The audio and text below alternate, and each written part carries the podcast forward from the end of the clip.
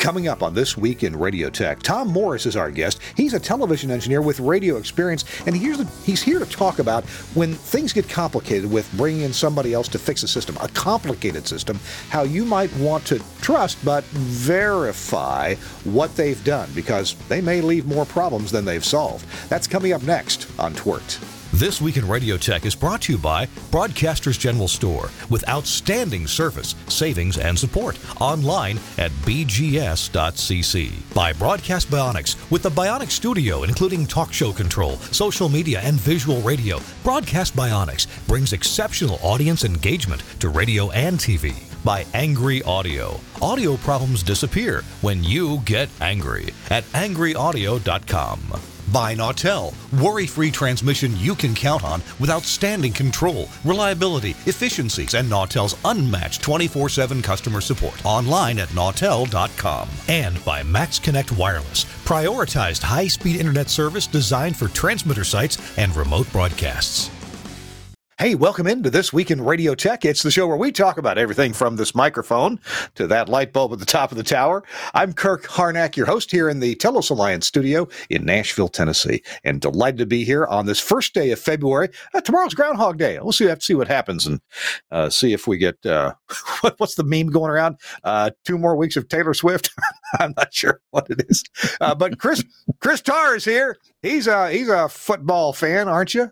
Hi, Chris. I am. Oh, yeah. You know, I'm a football fan. Uh, I'm a Taylor Swift fan.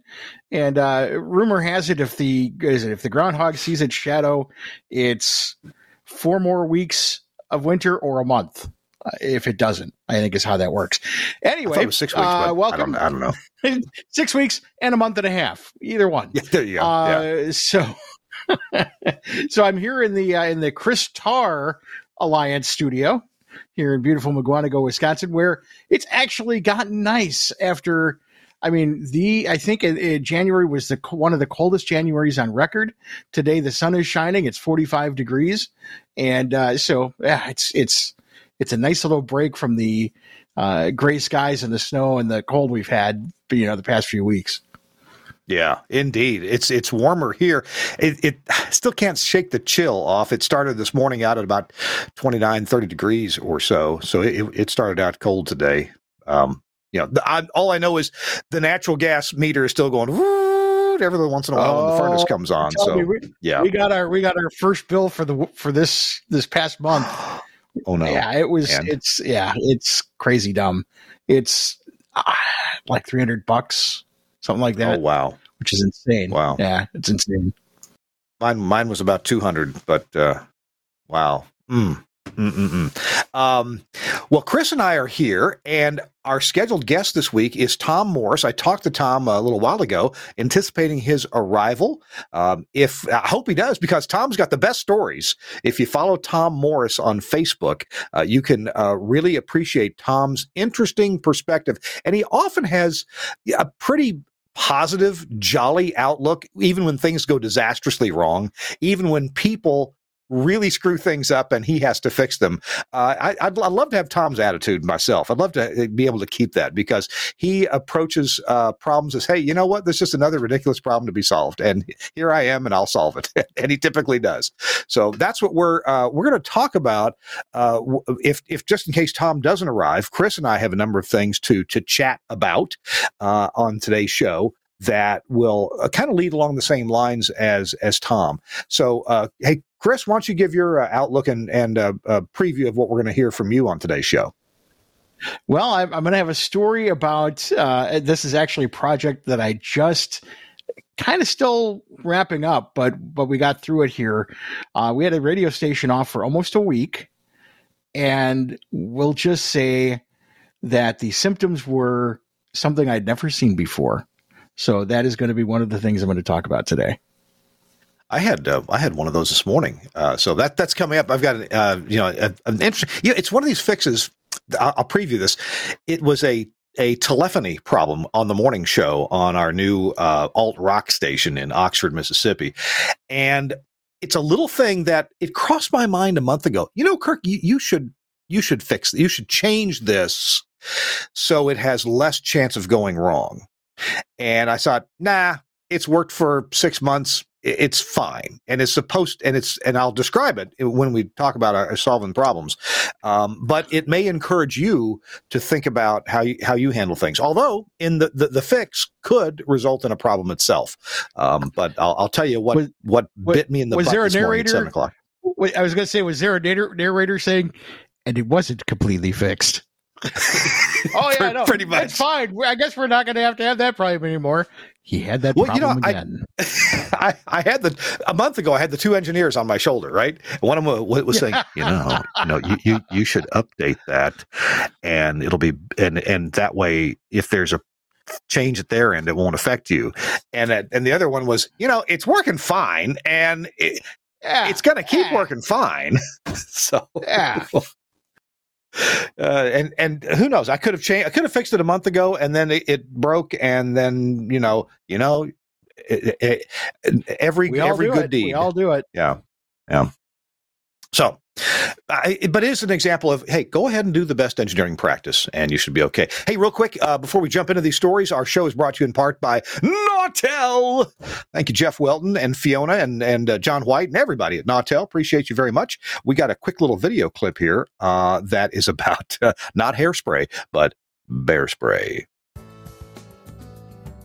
I talked to a, a guy in, up in Unalaska, Dutch Harbor, who was a, a field engineer Uh, for a bunch of sites, uh, I mean, you know, like a, a, um, a surveyor engineer kind of type guy.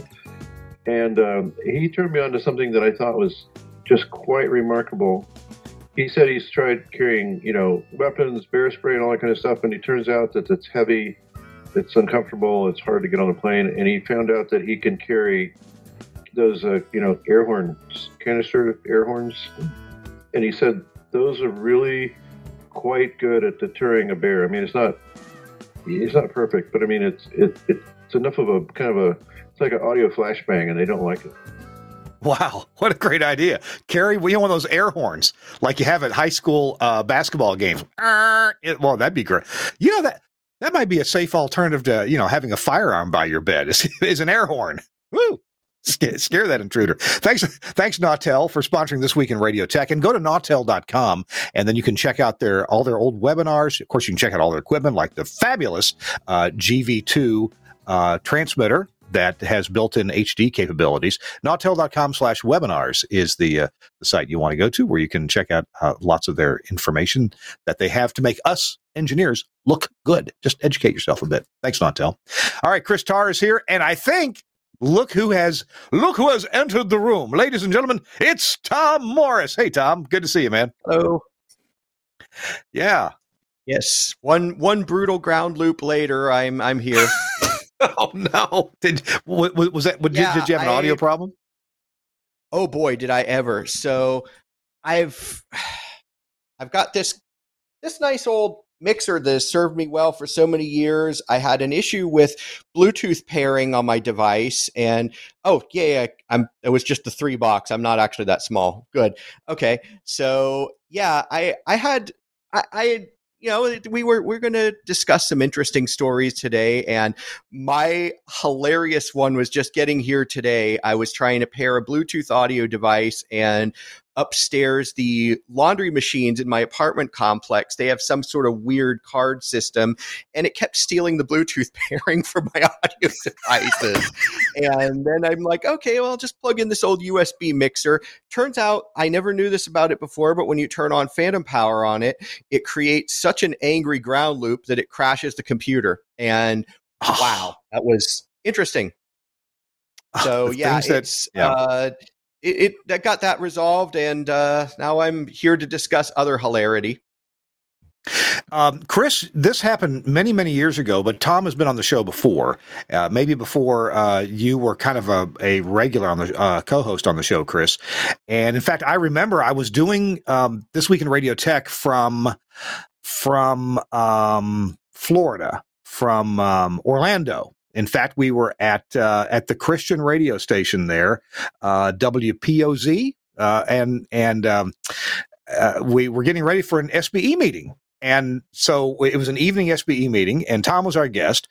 And the topic with Tom was something that Tom's very good at, and that is materials science.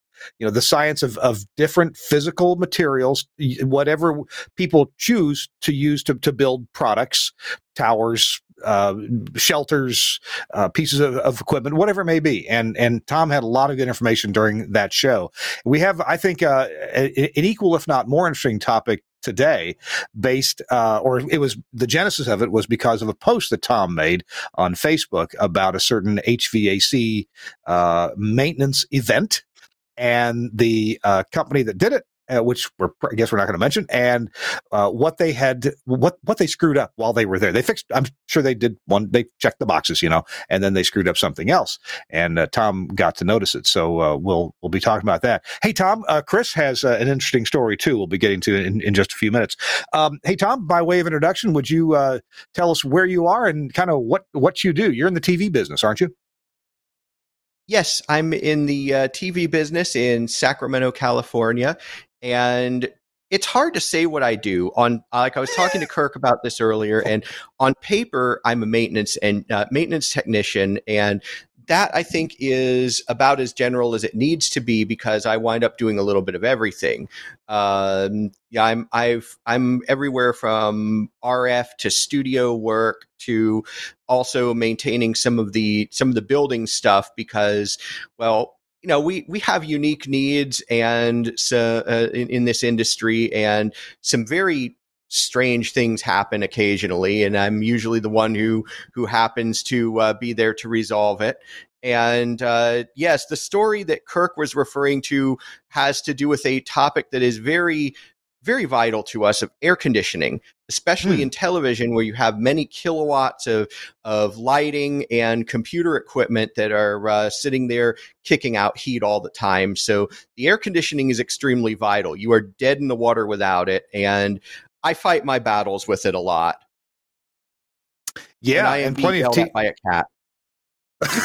and, and and plenty of T V stations uh, have had this battle for years. Although, well, you, you kind of update me on, on your place, because I recall that when I started in television doing some T V weather, and I just did that part time. Don't do it part time anymore.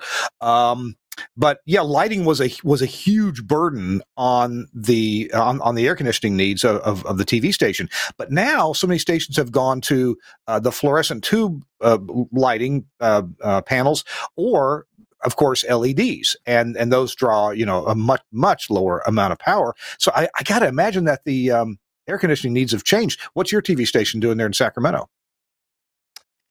So we're on a hybrid of different technologies, and uh, boy, I wish I could fix the focus on this little webcam. It's driving me nuts. But anyway, continuing beyond that, yeah, we're we're in a hybrid situation where we have um, uh, we we're a C B S affiliate. Uh, my workplace, and C B S originally had one lighting guy who did all of the owned and operated stations, and he still was sticking with uh, with a lot of halogen lights. So we still have the big old two kilowatt uh, monster Fresnel's lighting the set, and on the other side we do have a mix of of L E D, um, some halogen, and a and a lot of those tube lights, which the tube lights are actually kind of at risk of aging out because a lot of, like, the ballasts have become unavailable. And I mean, understandably so, because the entire industry is moving away from them to L E D products. But the great thing with the L E D products, of course, that I absolutely love is most of them are variable color temp, and you can just dial it in. So we can remain hmm. thirty-three hundred Kelvin forever if we need to. Uh, I mean, even the ring light I'm using here has three different color options, and apparently a random flicker, which I hope nobody else notices, but it's driving me up the wall. um, so, yeah, the air conditioning is really interesting in that, like, you can kind of tell um, when the moment you turn off the lights, the air conditioning has to react. It's like if it doesn't shut off in time, everyone starts uh, running to the closet for the winter parkas and snowshoes. Oh my goodness! Wow. Yeah, I can remember times when the when the A C died at uh, at at uh, Fox seventeen here in Nashville, and uh, and it it, it it was it was challenging. So um, uh, Chris is standing by to tell his story. But what got me interested in having you back on, Tom, was the story about H V A C. Can you uh, d- detail what happened, and you know just what the great reminder is for engineers, whether they're in radio or T V? What's the great reminder that we need to be aware of since we're responsible for Our, our own plans? All right. Well, the great reminder, if I can summarize it immediately, is become familiar with the way your system normally operates and how things are configured, what's supposed to be running, what's not supposed to be running on a regular basis, and just watch it casually. I mean, you know, some of the systems like ours, we have, our system is controlled by uh, Johnson Controls Metasys, which is, I don't know if it's based on or if it's their own spin-off of a BACnet-based system like Carrier Train and other manufacturers use, but it actually would have the ability to pepper us with alarm messages twenty-four seven if we enabled that, which we don't because it generates a lot of nuisance alarms that are very difficult to configure out. But you know, there there are certain things like too many cooks have worked on this system, so mm. we just have to watch it a lot. Um, and the issue I, ra- I run into a lot is when somebody is there to do preventative maintenance on it. I think with our contractor, which we're actually switching contractors now, thankfully, and I hope the new one is familiar with this, but you know, a lot of these contractors, they'll work on systems where it's It works a lot more like your like your typical home air conditioner. There's a split system or maybe an R T U, which is a one in one piece rooftop unit, and it's just controlled by a simple thermostat, one zone. Maybe, you know, maybe it's multi-stage cooling, but that doesn't really add any complexity to it. What we have is a system where there are a few large air handlers for the whole building and variable air volume controls that will automatically try to maintain room temperatures by providing a certain mix of hot and cold air to the conditioned space. And that adds just in orders of magnitude of complexity. But mm. one of the interesting things, like what I had posted on Facebook, which was probably, I can't even remember if the video captured how dramatic this was, but the air handlers in our system, they have variable speed motors for the blowers. And since the variable air, air volume dampers in the building are all moving in unpredictable ways, there's an air pressure sensor up there in the R T U, or it's not really an R T U, it's just a big fan coil monster. And it will try to automatically scale that blower speed up and down to maintain one inch water column supply pressure in the ducts. Well, the crew that came out to do the P M, I guess, you know, like I'm sure most of us are totally familiar with variable frequency drives, right? I mean, yeah, they're everywhere. Well, if you have yeah. an old, if if you have like a Rodian Schwartz or Harris or Gates Air liquid cooled transmitter, you're probably a little more familiar with them because they're used to run the the pumps and the fan drives. It, but usually those are pretty much just like they're, I, I know on my Gates Air ones, they're behind a cover on the pump station and you don't ordinarily ever have to touch them. I just look at them periodically to make sure they're behaving correctly. But in this case, the guys doing the P M, they turned off the blower, changed the filters, and instead of putting it back in auto so it would track that air pressure, they put it in manual on that ramped it up to full speed. And next thing I know, like I'm coming in the mo- early in the morning when there's like no heat load in the building, all the lights are off and stuff. I'm like thinking, hmm, Union Pacific is running a big train of auto racks across the station roof, aren't they? The whole building was shaking. So I go up there and find the thing sitting sitting there, and like the air pressure r- sensor read four inches water column. It had actually like I, I just discovered yesterday it actually tore a uh, like a canvas coupling in the air duct at some point, which I'm guessing may have been related to overpressure, but boy, it got mad. And I think, you know, I kind of almost don't blame the crew for not knowing how to do this, and they probably would have never caught it if I'd called them back and asked them why it was so freaking loud. But yeah, it was, they, they, this was just like you had to know how this system is supposed to behave to catch it. And it's, I, I don't know how many other stations may have something quite this complex. I mean, my old station back in Miami had just had a bunch of different, uh, different air handlers, and none of that ductwork fun, but you know, you, you kind of had to know, and you had to be ready for, especially there, you had to be ready for, uh-oh, the server room is uh, trying to become a crock pot again. Yeah, yeah. This, you know, this sounds like the kind of thing that can happen when um, a company uh, pr- purchases or puts together something that's fairly complex, and maybe you know a, a company was hired, an H V A C company was, was hired to design this system, and the system ended up being more complex than anybody who followed up later on would really realize and, and be aware of. And so, you know, who really understands the whole thing? I mean, I get, uh, Tom, last question before we uh, we we think about taking a break here. Is there anybody else at the T V station that understands this system like you do? I'm working on that. I'm trying to train the other engineers on how to uh, keep up with it. And unsurprisingly, every time I, I try to show somebody the great field of mystery values, some of which are helpfully labeled, some of which are not, in the control software, their eyes turn to little spirals and they melt into a uh, in, into a puddle of static on the floor, and then I have to go sweep them up and reconstitute them in the freezer. It gets so messy. I love Tom's descriptions. Chris, you know, and thankfully radio is usually uh, a little bit less complex than than television is. But I, I guess we do probably have some examples of systems that are complex at broadcast facilities, radio facilities. I know you've got a whole server facility, Chris, with a lot of S N M P and things going on. And if you got hit by a bus, who would be figuring that out? Well, you know, it's it's only slightly less complicated than brain surgery. Um, no, I mean, that's, you know, that's where... Uh, you know, it's it's the whole try not to do security by obscurity, uh, job uh, security yeah. by obscurity. Everything's yeah. documented very well. And I have an assistant who, you know, I knows everything I do about how we have this all set up. And, you know, the very last, uh, you know, the, the very top line, uh, all of our uh, all the principals of the of the company have a copy of all the passwords and addresses for everything. So because we've talked about that. What if, you know, I, I, you know, the past couple of years, I built most of the infrastructure of these stations. So, you know, what happens if I get hit by a bus or something? You know, they need to be able to continue on. So, you know, we've really made a good job of documenting everything and making sure that everybody knows where to find what they need to find.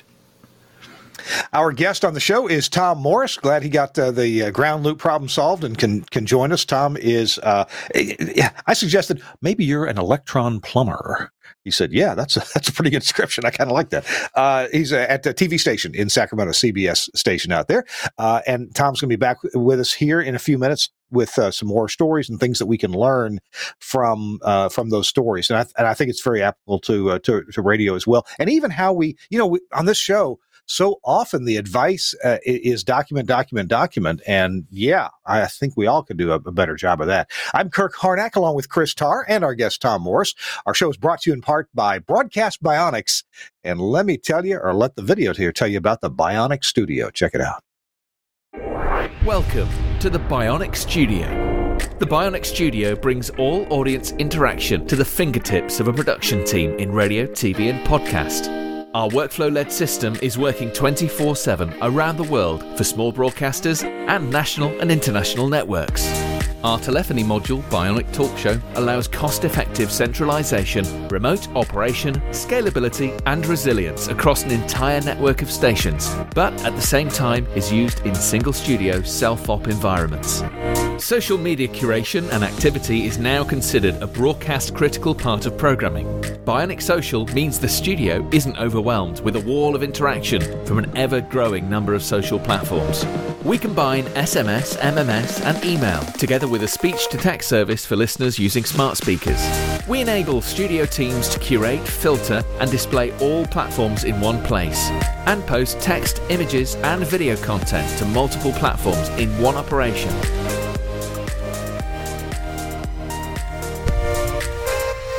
effortless collection of video content with Bionic Director has helped position some of the world's most successful stations as leaders in viral content, generating appointments to listen and free marketing via retweets and shares.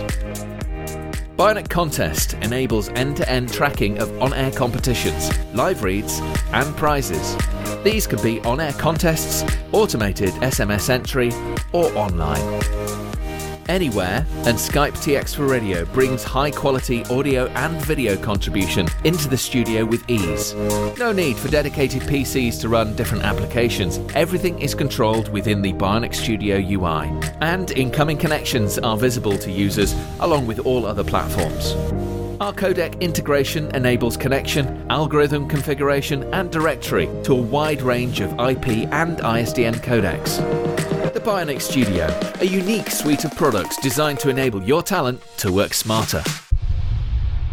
One of the things I really love about Broadcast Bionics, all the products you just saw, all the uh, systems and workflows you just saw, those are on the air right now at at uh, dozens, if not hundreds, of radio stations around the world. And they, they try them out at really um, high-profile Uh, broadcasters in England, and then they spread that out to uh, other countries as, as well. Uh, Broadcast Bionics makes some amazing stuff. You ought to check out their website at uh, bionics dot co dot u k or bionic dot radio. And uh, thanks a lot for, man, being real on the cutting edge of uh, of workflow uh, and engineering. They've been partners with uh, my employer, TELUS Alliance, for quite some years. In fact, it was Steve Church and Dan McQuillan that uh, struck up a friendship and realized that, hey, we can do some really cool things together, and they do. Thanks a lot, Broadcast Bionics, for sponsoring This Week in Radio Tech. I'm Kirk Harnack. Chris Tarr is here, my co-host, and Tom Morris is our guest. Um, hey, uh, so so Tom, you, you told that story about the H V A C contractor and the, the freight train overhead because they left something in the wrong position. Um, and I'm sorry if, if, if I missed it. What, what as engineers, what should we take away from that experience? Uh, is it is it to what? Trust but verify? Is it is it go back and look at what they did? Is it really understand? How would you, knowing what you know now, how would you have followed up on the tail end of, of their visit or warned them uh, prior to their work? Well, I think, yeah, I think trust but verify is definitely a uh, vital part of that, because there are, you know, there there are certain things where we've come to, un, you know, we've kind of come to understand that some things are, are really trouble free. Like, you know, th- there there are some some contractors we work with where they just pretty much come in, do their thing, and go, and it's it works. You know, it all works out perfectly fine.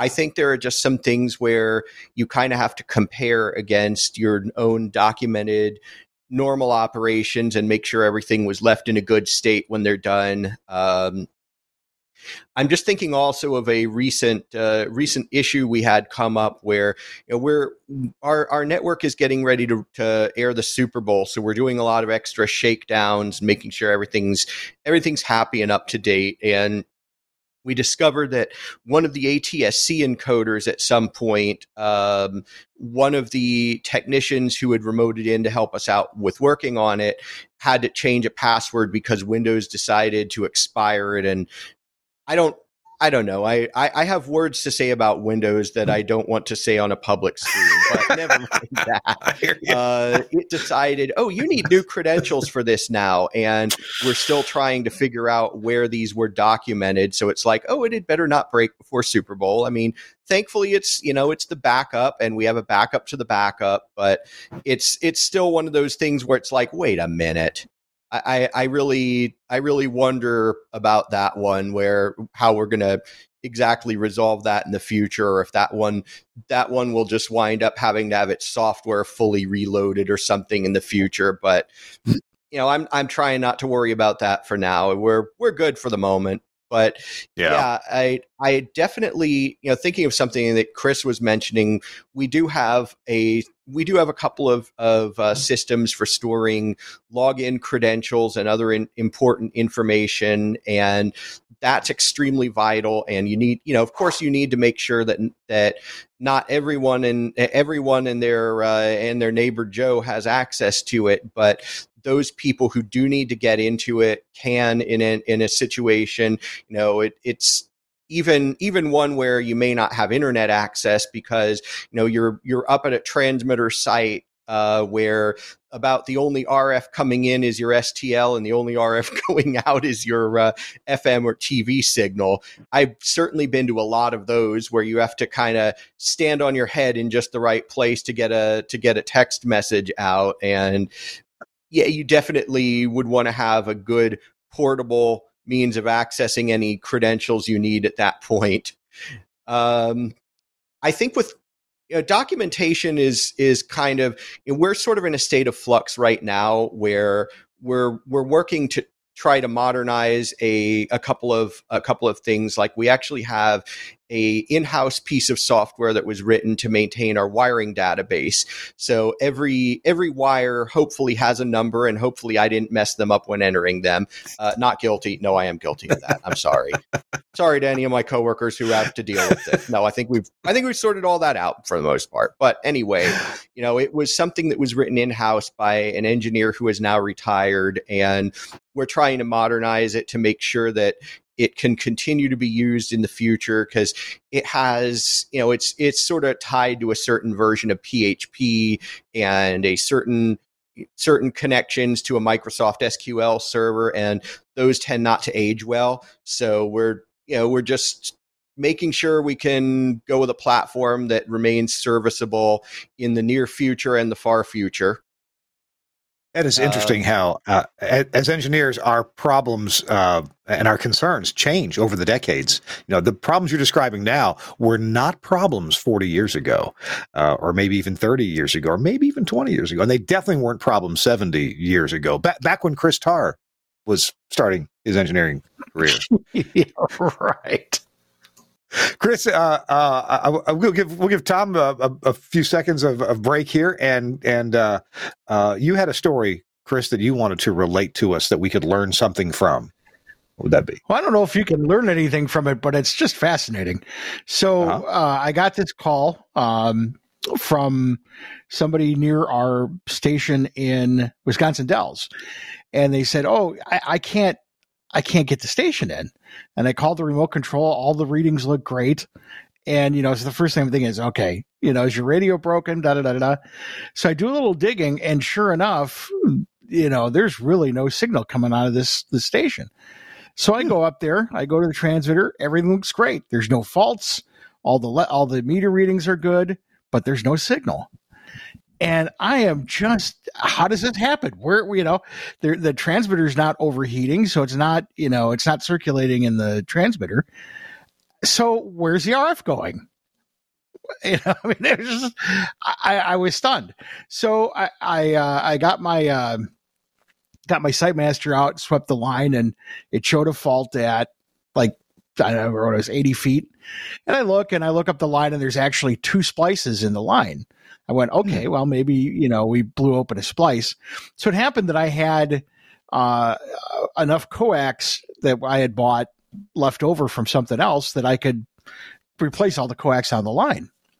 So I do that. We get it all done. Still nothing. Still not working. Well, it turns out I open up the uh, I, I open up or uh, the um, isocoupler, and it looks pretty bad. So I bypass the isocoupler, and the F M comes up. Everybody can hear it. Life is good. It turns out that the isocoupler was radiating. So the, the transmitter was loading into the isocoupler, but the R F wasn't getting past it. So mm. the transmitter looked happy, but no one could hear the station because the antenna was just a little part of the isocoupler at like ten feet off the ground. I had never... ever seen anything like this before, and we were just we were off the air for almost a week trying to you know get new transmission line up there, and I, you know and and we were all just sitting around going, why is this transmitter running? It should not be running. You know if things are as bad as it's showing, this should not be running at all. Why is it where you know we're like where is this R F going to? I mean, it's just, are we spilling spill it on the floor or something? I mean, what's going on? And uh, so, yeah, it was a it was a failed isocoupler. I'd never seen that. Usually, if they burn up or they have an issue, your transmitter just won't go on. But in this case, right. the, the isocoupler was radiating, and it was just I was stunned. I had never seen that before, and uh, you know, it was just, but that was one of those issues where I never would have thought the isocoupler. So I didn't even start there. Um, so, you know, we wasted a day or so just on that. I mean, uh, you know, we did find out that the isocoupler went bad because of the splice. One of the splices opened up and, and, uh, mm-hmm. had some, some crud in there, which, which caused some issues. Um, And uh, so, you know, it was just one of those, you know, that, that part was right, but that was just, uh, that was the problem, but it wasn't all the symptoms. So, you know, once we got all that fixed and then I find out that it works without the isocoupler, then we tear into that because it just never, I, I never would have thought that. I thought maybe, you know, the, the, you know, the open on the splice was, you know, right at the right frequency or the right wavelength where the transmitter was mm-hmm. loading into it. Okay. And, you know, I just didn't, you know, it was still weird. It still shouldn't have done that, but you know, I'm like going, well, it could be this or this or this, never in a million years. And uh, so, so there you go. It just, sometimes it's, it's the thing that you least expect. That's the problem. I, I got a follow-up question, but it, isn't it funny that a piece of equipment fails in such a way that I'm going to fail in such a way that I'm going to be invisible? The failure will be will not look like me. you know? Oh, it's, you know, and and trying to explain that to the owner because uh, the owner just wanted us to throw another transmitter. It's got to be a bad transmitter. Throw this backup in there, and I was like, well, I can and I I will to test it, but I can guarantee you that's not the problem because the transmitter is running just fine. I mean, there's no, there's no issue. Uh, but it was just, yeah, it was one of those things where because it was working fine. Um, and in fact, in fact, m- my boss said, well, shouldn't you return it off? I said, actually, no, leave it on. Cause if we can smoke something, then at least I'll yeah, know. yeah. Yeah. Well, well, that okay. So, so uh, the isocoupler failed in such a way that the, that it didn't present a terrible load to the transmitter, so things looked okay, but the power wasn't getting past the isocoupler. You mentioned that you bypassed the isocoupler. What did you do? Undo the bolts and just hook the coax to each other, to itself, and then the isocoupler's there for a reason. Was it on a hot A M tower? What happened with that? Yes. It's a hot A M tower. Uh, we're off for a little bit here while we're getting the isocoupler fixed. But we just put the input to the isocoupler and the output from it and just put them together. And uh, yeah. came right up. Came right up. We didn't have any problems. Uh, in fact, it it came up better than it has in a long time because we put in that brand new transmission line. Oh, wow. Wow. Uh, Chris Tarr is – oh, well, well, Chris, what do you, do you have any takeaways uh, that – that we that we could learn as an engineer? You, at, at first you said, no, there's not really a good takeaway. Here's just what happened. But well, uh, as engineers, what, what should we keep our minds open to? to and I why didn't the isocoupler get hot?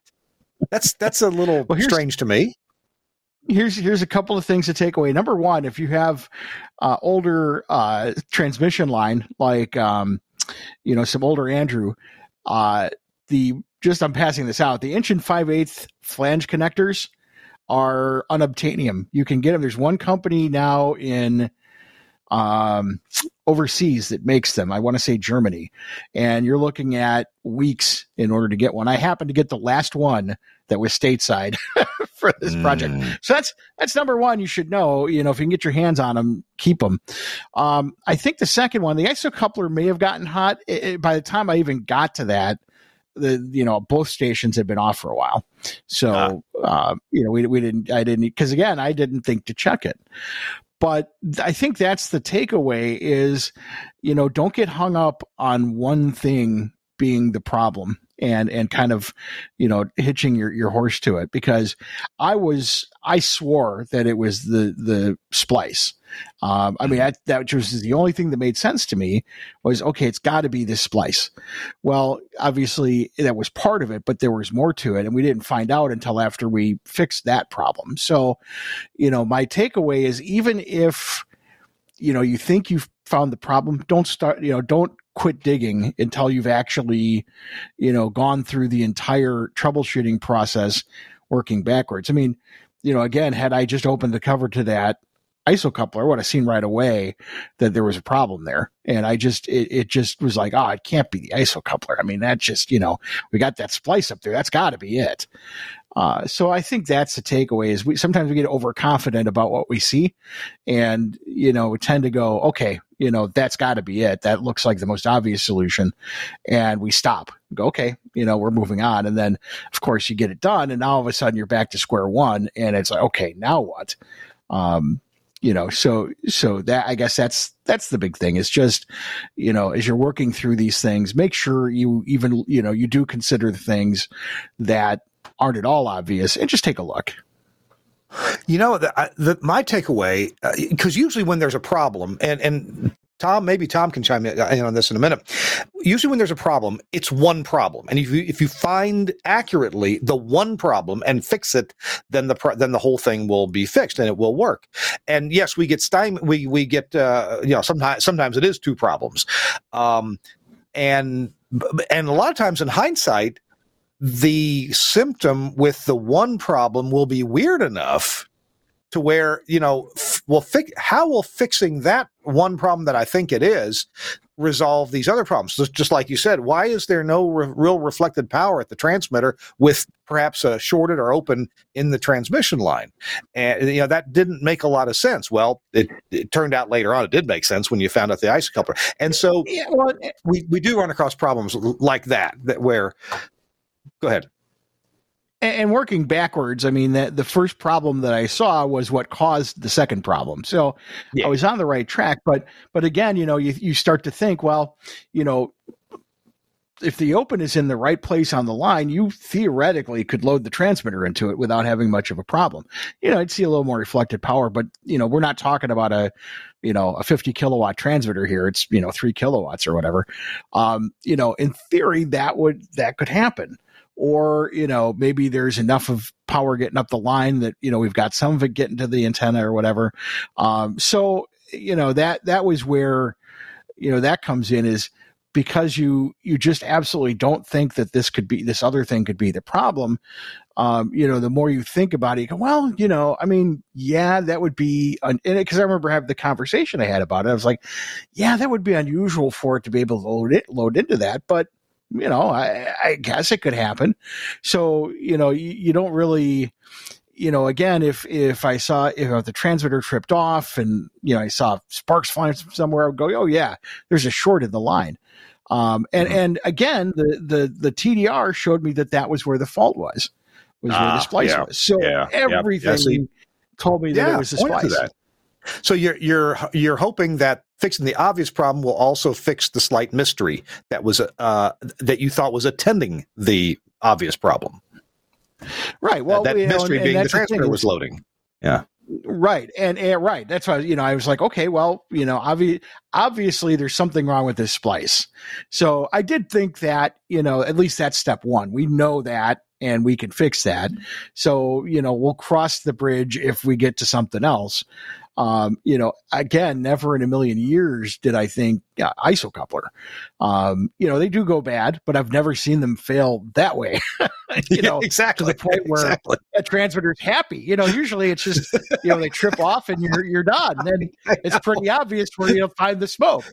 Uh, I just you know again, it, you know, we all work with experience. You know, I mean, mm. I suppose.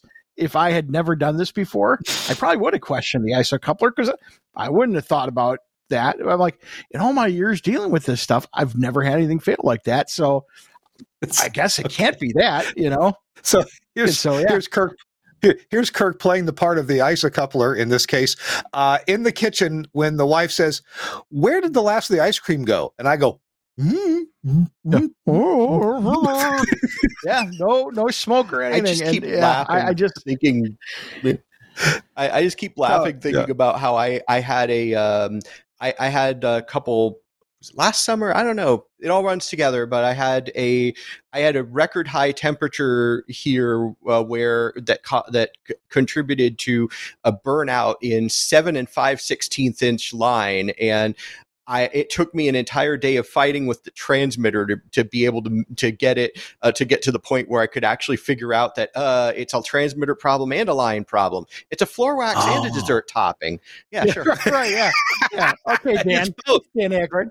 Um, but, you know, country and Western. Um, you know, but it's, it is. It's one of those things where, and one part of the fun of this job is, you know, f- things find new and exciting ways to break.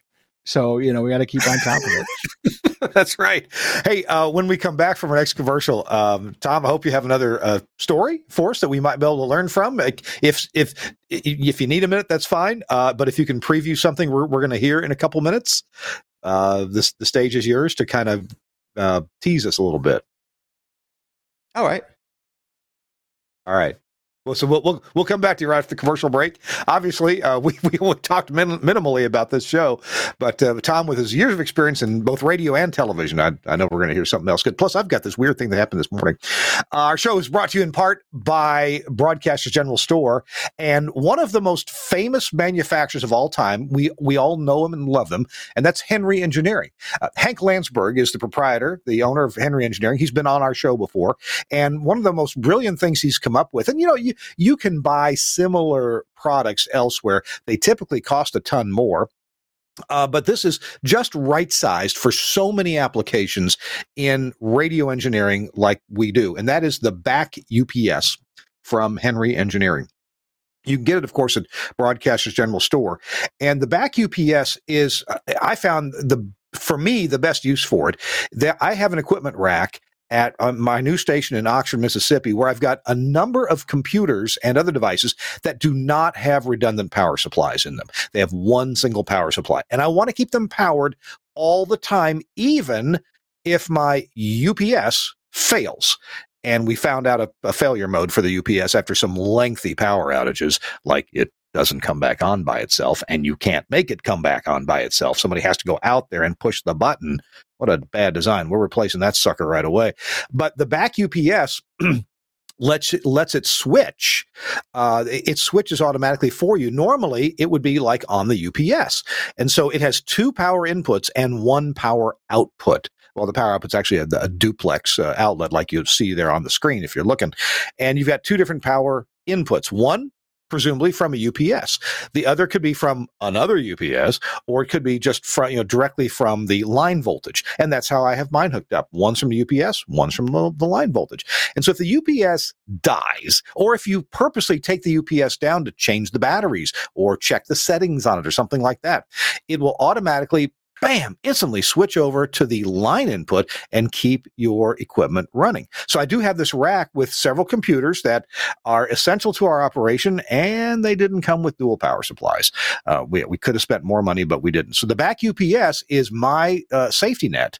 Uh, when the U P S fails, it just runs right over to the line input. And then when the U P S comes back after a battery change or after it's, you know, partially charged up or whatever it needs, um, the Back U P S can be set with a time delay to switch back over to the good input, the primary input, which in our case is the U P S input. So you can have uninterrupted power on your load uh, going to your, your devices. Now, frankly, if I had a bunch of computers in that rack that had two power supplies in them, like I do in the uh, adjacent rack, I've got several servers in the adjacent rack, and they have dual power supplies, and one's hooked to the U P S in that rack, and the other two, you know, directly to commercial power.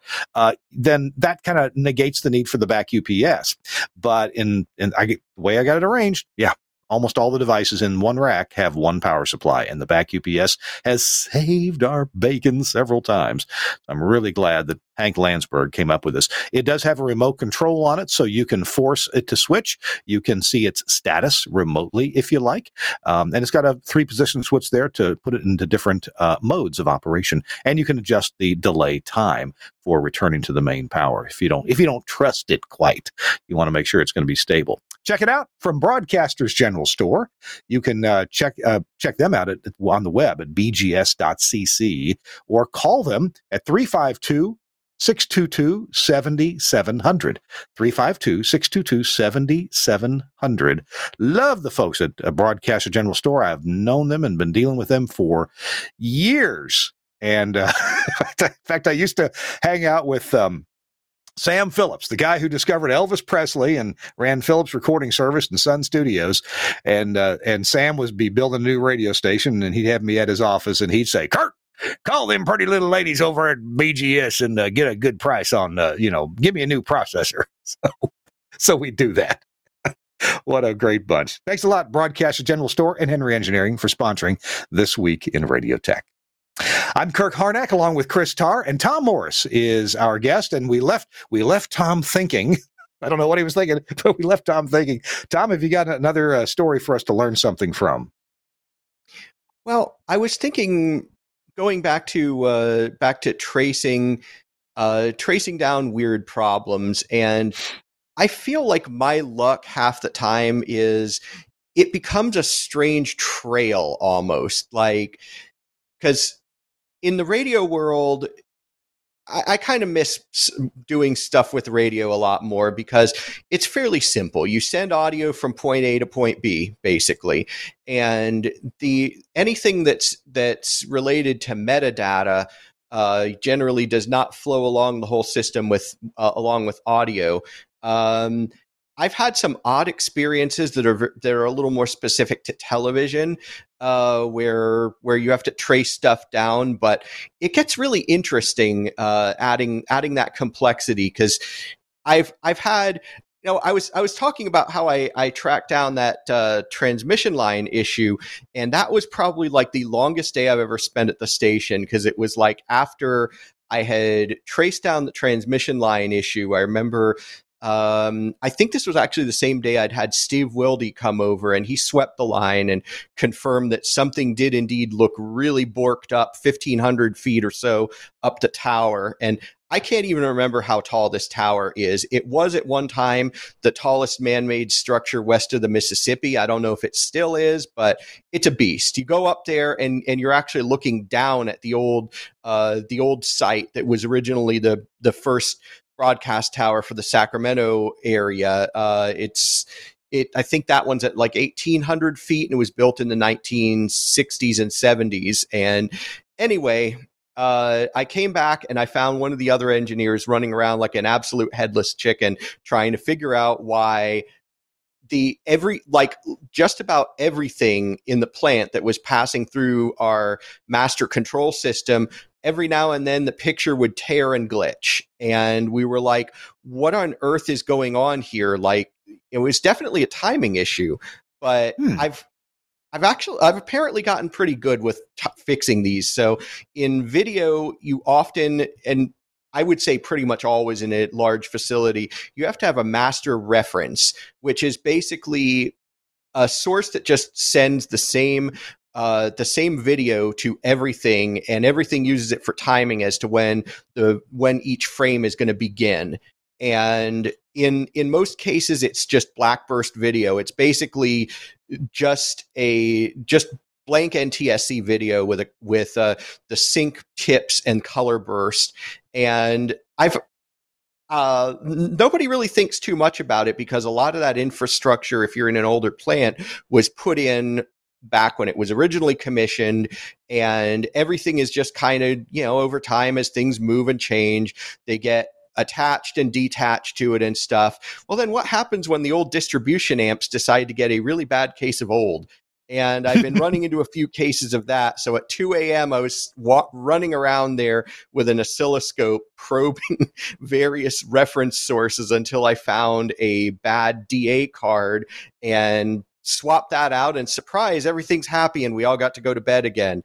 But there there are a few of those moments. Um, I, I've also had issues where occasionally one of our network feeds that comes down off a satellite receiver, the, sometimes the satellite receiver will glitch due to poor signal, or just the receiver decides to crash at some point. It, it happens.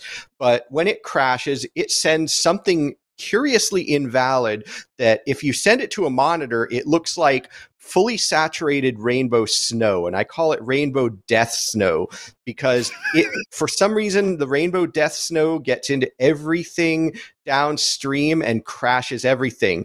So you'll find like, oh, I've got a chain of five crashed devices in series, and the last one in the chain is the encoder. So we're off the air.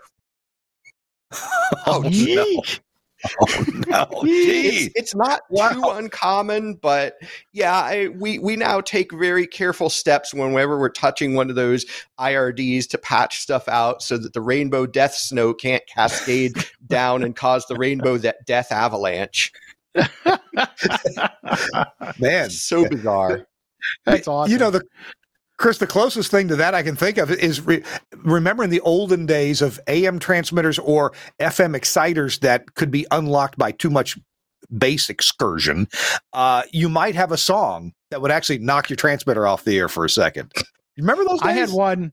I had one recently where the combination oh. of the processor and the exciter, whenever they ran an E A S test, it dropped the carrier. Wow. Wow! So at least we don't have to deal in radio with, with rainbow death snow. That's a, that's a. I, I kind of wish I could. Yeah, I, that I, sounds I, I nice. used to wonder why there was that twenty hertz subsonic filter option in the uh, yeah, twenty right. or thirty hertz subsonic filter option in the Orban processors. And then I, out of curiosity, one day I bench tested it with an old, uh, I think an old Q E I exciter, and sure enough, if I turn that off, I was able to uh, to put in some really nasty sub bass audio and cause the exciter to blink in and out of lock. So like, oh, okay. Wow. Thankfully, I've never wow. actually had it happen in practice, but I just wanted to see it happen. So Rain- Rainbow Death Snow sounds like a great idea for a new Wikipedia entry that uh, Tom Morris will make so that everybody will know. I want Rainbow that. Death I want Rainbow Death Snow. That sounds great. we we should form a company and patent it. That's what we should do. What do you think? The snow we get here is death snow, but it's not rainbow. At least rainbow. If it was rainbow, I'd be happy. Oh, I've seen wow, pictures wow. of a uh, of, of where a car wash was inadvertently turned on in sub-freezing conditions, and it kind of looked like that. Yeah, there you well, go. Tried to, it, it, tricolor tricolor wax kind of. Came down into icicles. It was, oops. I'm glad you mentioned car wax because uh, ca- car wash because we I did propose a name for this episode and it, it was T C F W. Uh, Tom, Tom, tell our audience what is T C F W. I love it. Good old tricolor foaming wax and every, uh, yes, and and, and I, I tend to leave this this. phrase in various places. Like if you grab one of our little fabrics testers and pull up the uh, test pattern, it'll it'll say tricolor foaming wax on the label, and like every everyone's oh, yeah. just kind of gotten used to that from me. So o- over the years, there's, Tom's there's words also, have become a meme. To, to my strange credit, there is a Vice article about the uh, uh, out there about the where. Uh, P D Q Manufacturing put out their laser wash car washes with a glaring, horrible cybersecurity problem. Like you could pass unauthenticated Modbus commands via U R L parameter straight to the variable frequency drives and make the wash physically move immediately in response with no sanity checking. And there's a video I took of a laser wash on the article. I, uh, uh, I, I, I, I assure you, I'm not obsessed with Tom Morris, but every time I go through a car wash and the T C F W comes down on the on the car, I think Tom. Oh, Morris. I do too. Oh, yeah. yeah. No, that's that's become a meme. It's become yeah. a meme over the years with that. It really has. I mean, I am a very colorful personality after you. You are absolutely, absolutely. Oh gosh! Hey, uh, I, I I promised I'd, I'd relay my little situation from the day, my little troubleshooting, and uh, we talked about it briefly, but not we weren't specific, specific about it. Got a call this morning at seven a.m. Morning man at W B Z K. Uh, hey, Kirk, I can't get phone calls on the air. That I can't dial anything, and a call comes in, it rings once and goes away. Something's wrong. So I thought, wow, this is um, this is the Telos V X S. That's it's a Telos V X running as a Docker container um, on the same physical Linux computer as the audio console, the uh, the Axia Altus is running, and uh, then that was working fine. I obviously was on the air. He said the phone didn't work. Well, that's interesting. So my first thought was, well, I guess I could go restart the Docker container, but you know, it's not supposed to exhibit that. It's not that's restarting the Docker container. If that worked, it would have hidden well what was the actual problem. And so I kind of wasn't interested in restarting the container, and I wasn't sure that was going to fix it anyway. Turned out that wouldn't have fixed it, but So I, I, I was thinking about what could have gone wrong. Well, uh, we use um, the services of uh, a, a, a S I P provider, uh, hosted uh, P B X in the cloud, called clearly I P dot com. And they have been delightful to work with. I've recommended them to other people, and we've been absolutely delighted with their, their service. Um, In the early days of putting the Telos V X S in, uh, we were having some kind of problem. And as part of our troubleshooting, rather than put in the um, the U R L or the U R I maybe for the server in the cloud into our Telos V X S, uh, hey, where's the S I P server? Well, here it is at this uh, long number dot clearly I P dot me. Um, we switched it to the I P address of that server in the cloud, thinking we, maybe we have a D N S problem. And so we did that. Uh, it, it, uh, it, that didn't fix that problem that we had back then, but I, I just left it at that. I, well, you know, the I P address is not going to change. Uh, you know, it's, it's our, it's our phone provider in, in the cloud. So, uh, well, guess what happened last night? The I P address changed. And, and, uh, of course, on all the business phones, in there is the U R I, which looks up the I P address, right? And, and if it changes, it gets updated. Uh, but my Telos V X S was still calling for the hard octet, you know, the four octet I P address, and that was no longer the I P address of our of our uh, S I P uh, server. So um, I, I thought about it, and anyway, so I went into V X S remotely, and I still had the uh, S I P U R I. I mean, the the the the, the U R I for the S I P server, and so I just put that in place, and uh, voila, the line's registered, and it worked, and I tested it out remotely, and ta-da. Uh, that that fixed it. But a month ago, I was looking at the V X S. Nothing was wrong with it. I was just kind of looking, reviewing, uh, you know, how it was set up. And I thought, I should change that back over to the U R I and not the fixed I P address. What if it changes? Then I'll be up a little creek. Well, this morning I was up a little creek. So if, if you, you think it's a good idea, yeah, yeah. Best practice would be the U R I.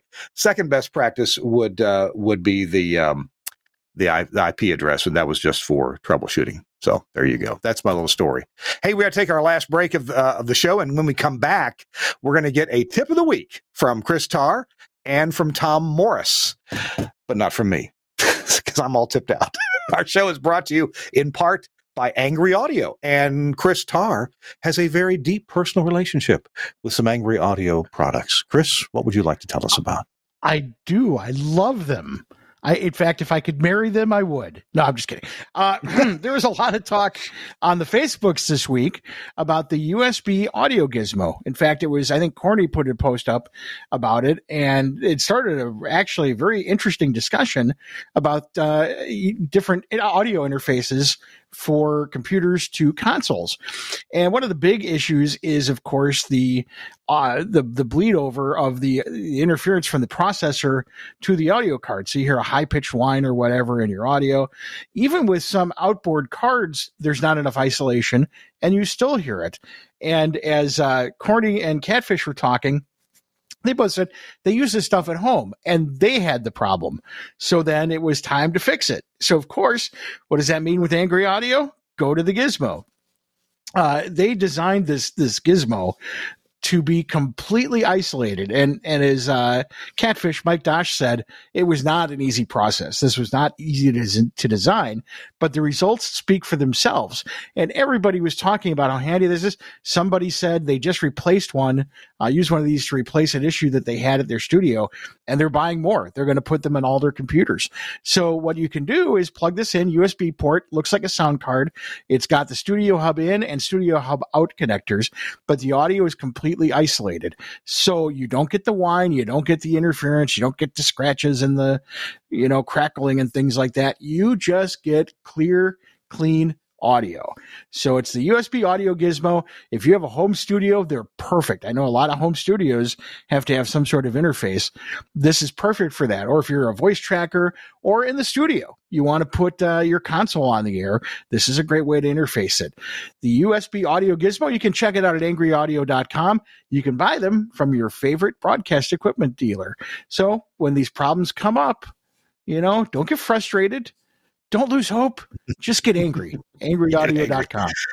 You know, that's funny. I I I have a, a, a that same uh, U S B uh, analog audio gizmo here uh, at my office, and I was interfacing a computer, a MacBook uh, Pro, and I was using a cheaper off-brand U S B interface to do it, and I had a ground loop, and it oh, was sure. it was not it was not pretty, and, and I thought, and that's and, what. And, and so I, Go ahead. As I say, and that's what Catfish was saying, is not all not all those adapters are created equal. So you could get a lesser one and have those same problems. Well, I, I put the, the Angry Audio U S B audio gizmo in there, and bam, cleanest, beautifully clean, as clean as it's supposed to be. It was just beautiful.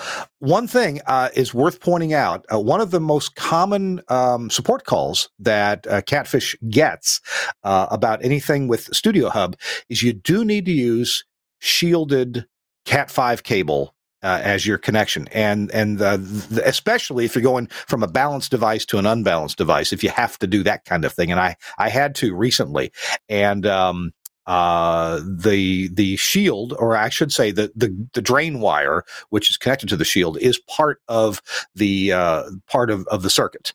And so you may get you may get away for it, uh, you may get away with it for years not using a shielded cable with a drain wire for Studio Hub, but it, it'll bite you at some point, and uh, and it'll work better with it. So all the cables that are sold by Angry Audio, of course, are shielded cables, and they have the drain wire connected at both ends. And so there you go. Thanks, Chris, and thanks, Angry Audio, for sponsoring This Week in Radio Tech. Our show is also brought to you by MaxConnect Audio, and a box that's actually uh, designed and built by Angry Audio, but is exclusively marketed by MaxConnect Audio, and that's the U one ninety-two box. And you know what? I need to get one of these for one of my own radio stations. We're going to reconfigure. Uh, when we move our, our A M transmitter into a new building, and also move the uh, the F M uh, translator that's on the same A M tower, uh, we're going to move the S T L around and bring the, uh, well, we're going to free up an audio processor is what we're going to do. Long story short, I need this box. This is the MaxConnect Broadcast U one ninety-two M P X U S B sound card. You plug its U S B connection uh, into your computer that is running your F M audio processor. So at this particular station for the uh, for the F M translator, I'm running the uh, Omnia S S T software. Uh, of course, this also works with software like um, Stereo Tool. And so if you want to run an F M processor on a computer, uh, you need you you might need some way to get um, M P X audio out of that. Now, in my case, I'm already using that that uh, software to send micro M P X to another translator site. But I'm going to need it to be local as well, local to the computer that's running Omnia S S T. So I will be plugging this uh, U one ninety-two box into that same computer, getting a second output for uh, the uh, the M P X, and we'll just run that right into the uh, S T L that's going to go out to the A M and Um, and an F M translator site. This is so cool. Uh, it, it's it's made for doing this job. You know, the industry came along with um, software-based F M processors, and um, there you, you really had to finagle some sound card that may or may not work well for that purpose. Uh, this is designed to do exactly the right thing. Uh, for Stereo Tool, for Omnia, uh, uh, Omnia S S T, uh, for probably some breakaway uh, F M processors, this will give you that analog or digital A E S uh, one ninety-two kilohertz output that you're looking for. Uh, that is uh, M P X over A E S. It'll do all that. Check it out at MaxConnect, M A X X K O N N E C T dot com. It's the U one ninety-two. Hey, uh, we just got another minute or two, and real quick, let's see if we can get a tip of the week. Quickly, quickly.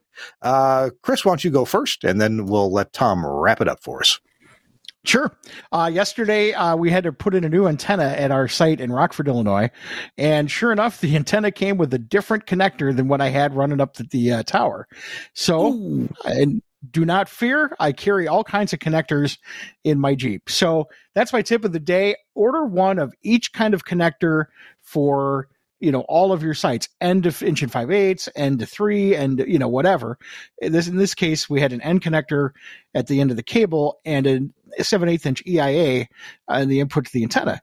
Were we doomed? No, just ran and grabbed one, uh, put it on there. But always remember, once you do that, order a replacement, but carry all those in your car, because you don't want to be, in the case of Rockford, two hours away and just have to call and or you have to tell the uh, uh, tell the tower climbers to go home and come back later.